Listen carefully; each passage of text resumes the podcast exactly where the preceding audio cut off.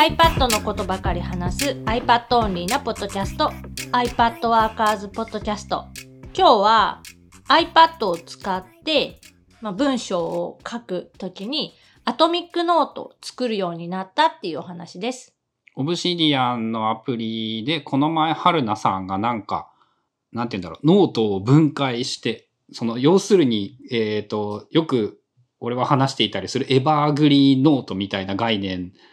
に通じるものなんだけど、ノートに書かれていることを、一つのノートには一つだけのことを書くようにする。そうすると、他のノートとその連結しやすくなって、一回書いたノートというものを再利用したり、組み合わせて、その何らかの新しいものを作り出すみたいなことがやりやすくなるよっていう概念があったりして、まあ、最近だとその Take Notes っていう本が、それについて説明した本として、なんかどうやら結構人気になっているみたいなんですが、まあ、それを春菜さんがやってみている。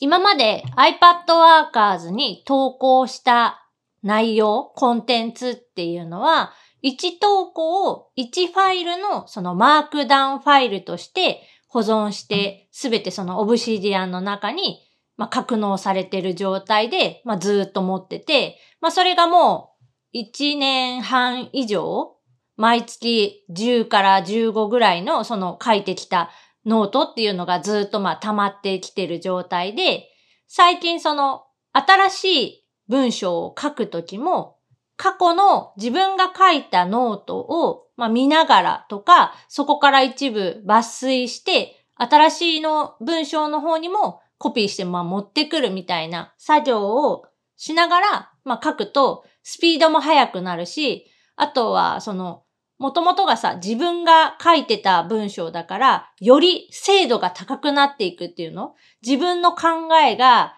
より磨かれていくみたいな感じで、まあ書けるようにはなってきてて、で、ただ、一つのファイルの中に複数の話題がいっぱい入っててるんだよね。今のそのファイルの話だと。あの iPad mini を買いました。なんかめっちゃいいですっていう話があって、じゃあ今日は、えっ、と、なんとかっていうアプリを紹介しますって書いてあって、で、まとめの文章が書いてあってって、まあそれだけでも大きく3つのことが書いてあったりするんだよね。でもタイトルに入っているのは、まあメインコンテンツというか、この記事の中の、えっと、一番大事なことがタイトルとして入っている状態で、まあタイトルだけ見たときに、中に書いてある内容が、まあすぐにわからないとか、まあ目立たないところにもいいことが書いてあるとかっていうことが、まあ起こっている状態。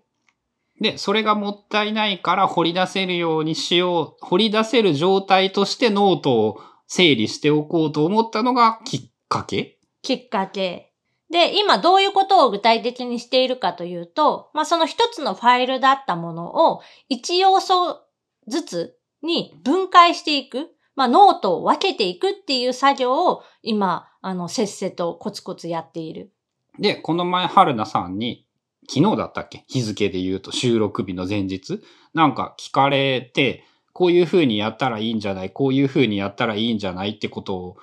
話していたら、なかなかね、興味深かったというか面白かったというか、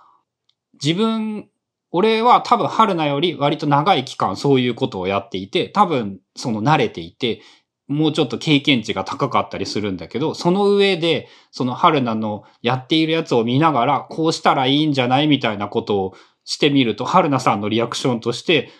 ああ、それは考えたことなかったな、みたいなことを言っていたのがすごい印象に残っていて、そうか、そ、そこだよね。そのノートをアトミックに分解することの一番大事なことって、その、それは考えたことはなかったなってことに気づけるってことだってすごい思っているんだよね。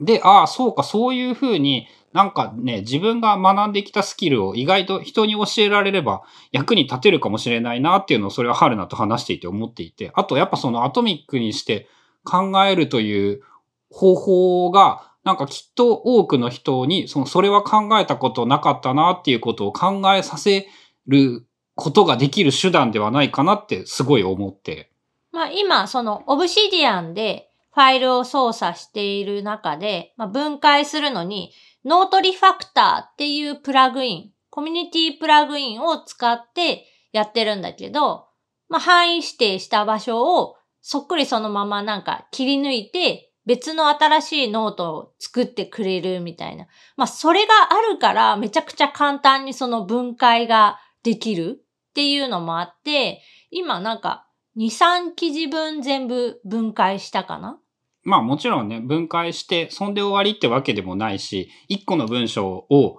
その、必ず一個に分けれるとは限らなくって、そ、その文章自体を変えて別々にしてあげないと、その一つのノートに一つのことにはならないみたいなことにはなったりするんだけど。そう、一ノートに一要素ってめっちゃ難しくって、その、どこまで細切れにすればいいんやろうとか、まあそもそも多分その、言われたのが、ノートのタイトルは自分でそのまとめ直して書き直さないとあんま意味ないんじゃないみたいな感じで言われてて、何々をしましただけで、なんか一個のノートに分解するんじゃなくて、これこれはこういうことだからこういうことみたいな、なんかその豆論文っていうかな？論文ノートみたいな、ああいう感じにしておかないと、まあ、再利用性は高くならないな、みたいなことを言われて。そうだね。そのなんか話していて気づいたんだけど、その日記にするとやっぱ再利用できないんだよね。私は何々をしたでは、なんかその日記にしかならなくって、もう一回使えるものにはならなくって、そうじゃなくって、なんかこういうことのと、例えばで言うと、ハウツーで言うなら、こういう時にはこうするっていうことを書いておくだとか、まあ自分が考えた場合で言うと、こうなったらこうなるんではないかみたいな疑問文というか、そういう考えを書いておくだとか、そのタイトルをつけるのがやっぱ、しかも必ずしも答えというものが一つではないから余計難しいっていうのもあると思うんだけど。で、さらに言うと、まあその分解をして行ったら、さらにその、もっと細かくできるところが見つかって、後からさらに分解するとかも出てくるし、あとはそのバラバラに分解したやつを、こうちょっと並べ替えてみようかなってやり始めたら、なんか結構沼になって。沼になってああ、これはちょっとその毎日、例えばなんか30分、朝の30分使って整理するとか、そういう、まあ整理じゃないんだけど、こう考える時間っていうのが必要だなと思った。俺は最近ね、それをもう半年ぐらいね、多分毎日平均して90分から120分ぐらいそんなことをやっていてさ、あの、無限にずっとやっていられるっていうね。なんかね、あの、ギターが上手い人がね、ずっとね、俺練習なんてしてなくってね、毎日ギターで遊んでるだけだよっていうことのね、なんかテキスト版をやっているような感じがしてね、ずっと自分が書いたノートを見ながらね、こねくり回して遊んでいるっていうことをずっとやっていて、えー、明確な成果は全く今のところ出ていないんだけど、すごいね、なんかあらゆることの理解が深まって、いろんなことについて考えることができるようになったというのは自分の中であると思う。今ね、春菜がやっているのは、その過去のコンテンツをま分解バラバラにして、で、もう一回、えっ、ー、と、組み立て直して、その新たなる、えー、本にまとめようっていう魂胆があって、今ずっとやってるんだけど、一つ言えるのは、その、パソコンでだけしかできなかった多分、そんな時間かけてやらないんだけど、これがさ、iPad でも普通にできてしまう。まあ、オブシディアンモバイルというアプリがあって、で、そのオブシディアンモバイルが、プラグインも普通にパソコンと同じものが iPad や iPhone でも使えて、で、モバイル用のメニューみたいなものも Obsidian って自分で設定ができるから、そこにその新しくノートを作るボタンみたいなのを自分で追加して、あ、範囲選択して、そのボタンを押せば、その範囲で新しいノートを切り出すが、やれるんだ。そう。だから、その、キーボードがつながっていない状態の iPad でも、普通に操作ができるし、で、iPhone と違って、まあ今やってるの iPad mini でそれやってるんやけど、iPhone よりも画面が広いから、例えばその2パネルっていうのを2画面表示した状態でそのノートの編集ができる。っていうのはすごく便利で、まあそれがあるから結構その隙間時間というか、まあ夜夜ご飯食べた後基本仕事はしない主義でずっと来てるけど、その夜ご飯食べた後のこたつに入りながらなんかちょこちょここうやる？まあ仕事とはあんまり思ってないからできるっていうのもあるんだけど、iPad mini を使ってそのノートを分解、アトミックノートを作るっていう作業ができてる。ちなみになんだけどさ、結構さ、書いた文章そのままだとあんまりだからさ、その、自分の場合、改めて、その書き直したりとか、まあ一部ちょっと直せばいいやってやつはちょっと直すだけだったりするんだけど、テキスト編集ってやっぱさ、キーボード繋がないとめっちゃやりにくいと思うんだけどさ、あんま気になんない？あんま気にならない。そもそもがフリック入力、入力で、えー、文字入力するし、カーソル移動ももう、あの、スペース長押しで余裕でできる。スペース長押ししない指でドラッグするちょんってやればそんで OK。とかダブルタップ、トリプルタップで範囲指定をする。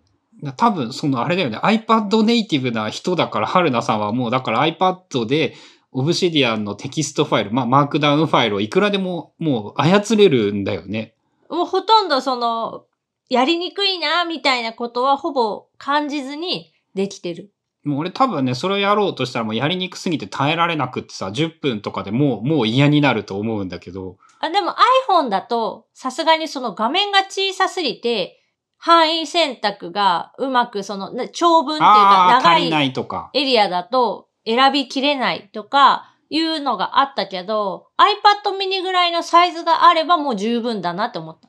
へえ、まあじゃあそれはあれだね。やっぱその好みの違いとか性質の違いもあって、それが隙間時間でやれることが快適だと思うんだったら結構良い。ね、俺はもうあのでっかいモニターに向かってやるのが基本だったから自分の場合で言うと。まあそこは慣れがあるっていうか、どっちが自分に合うかはあれだけど、少なくともキーボード、まあ、入力以外のその操作、例えばさ、行頭に持ってくる、行末に持ってくるとか、こう全選択ぐらいはショートカットでできるんだけど、それ以外のショートカットキーみたいなのって、まあ、覚えよう覚えようと思いつつ、全然覚えられず使えない状態で今いるから、もうパソコンでやるときも基本トラックパッドで全部選択したりとかしてて。ああ、デリートとかも使う？バックスペースしかない？え、どっちがどっちかわかんないけど、普通に後ろから消すだけ？ああ、じゃあ矢印のあの1文字右のやつを消すとかっていうショートカットとかは普通に基本ないんだ。ない。そうするとやっぱめんどくさいというか、それがキーボードでやらんのやったら、あんまキーボードのメリットもないかもしれんね。まあそういうのもあって、iPad で手で範囲選択するとか、トリプルタップ、ダブルタップとか、で、ペーストとかも、あの、3本指で、ああ、あれね、あれ、まだできない、俺。そういえば。するっていう、3本指でピンチアウトすると、ペーストができるとか、2回つまむとカットとか、1回でコピーとかっていうのがあるんだけど、それは普通に使うし。すごいな。むしろやっぱ春菜の方がすごいな、それは。そういうのができるようになったら、そっちでいいと思える気がするな。iPhone でもやるんだけど、ちょっと今使ってるのが iPhone mini で画面が小さいから失敗することも結構あって。で、その点 iPad mini ならほとんどその失敗することもない。そうやって言われると俺もね、あの iPad に自作キーボードつないで使えると自分の中で一番の理想のものがなんかできるのかもしれない。まあそんな感じで最近そのせっせとノートをま分解する。で、さらにその分解したノートを並べ替える。まあ、並べるが一番重要かもしれない。あの、成果物を作るためには、並べないと、その、いつまでも終わらないっていうのはあると思う。だ必ずその分解したノートがどこかにはそのリンクされてる状態を作らないとダメだなっていうのは思ってて、で、その Note Refactor っていうプラグインを使えば、それがもう自動でできるから、すっごく便利で、はかどっている。なんかね、ついに、ついにその俺が興味ある分野に春菜さんも手を出したかっていう感じで、おも、面白いというか、役立つというか、良いよね。そのノートを一要素にするっていうやつをやってみて。そう、手間はかかるんだけど、後々再利用性はすごく高くなるので、まあ、もともとね、自分もやりたいなとは思ってたんだけど、なかなかその手がつけられてなかったのを、まあ、今回その新しく作る本があるっていうのをきっかけにやってみようかなと思って、もともと書いていた、えっ、ー、と、データを全部まあバックアップで念のためマークダウンファイルで全部別のところに逃がしておいて、で、もうオリジナルファイルの方を改変していくというか、まあ、切り刻んでいくっていうことに変えれたっていうかさ、もうそれでいいかって思えたところが大きいかも。それさ、あのさ、iPad Workers セミナーとかでさ、やったら面白いんかな？ノートを切り刻んで、そのアトミックにしていく過程。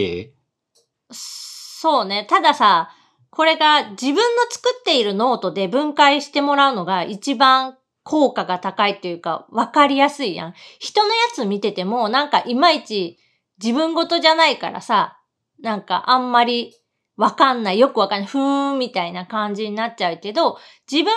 書いたメモだったり、文章だったりを元に、こういう風に分解していくと、後から使えるみたいな、そういうアドバイスとか、方法論みたいなのがあれば、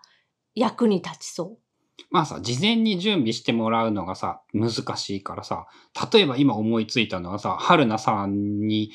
ゴリゴ先生が教えるみたいなポジションになるんだけど、こうやってやったらいいんじゃないみたいなアドバイスをしている様子を配信してコメントで質問などしてもらうとか、まあありなら、なんか、割と、なんかね、面白かったんだよね。あ、こう、じ、やっぱ人に教えているとさ、自分はこういうことを考えているんだな、みたいなことを思ったりもするし、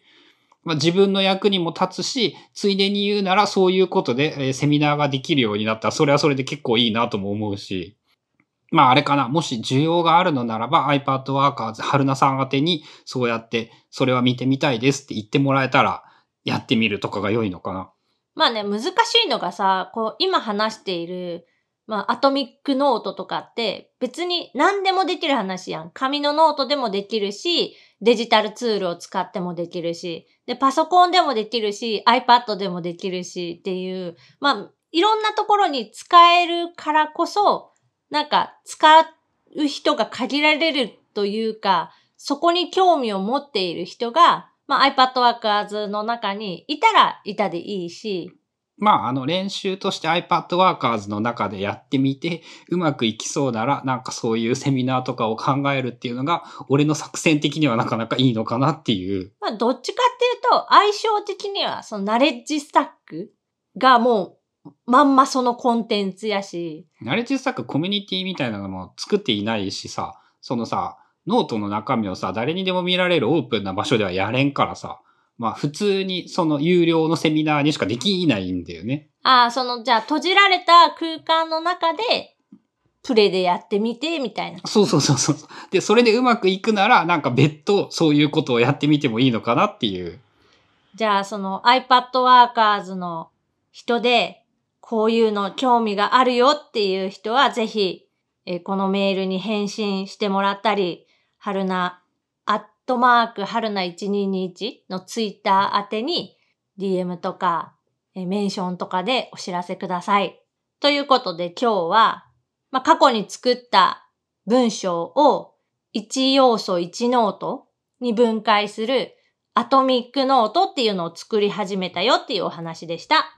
番組の感想やリクエストなどは、シャープ iPadWorkers のハッシュタグをつけてツイートしてください。それではまた来週 iPadWorkers Podcast でした。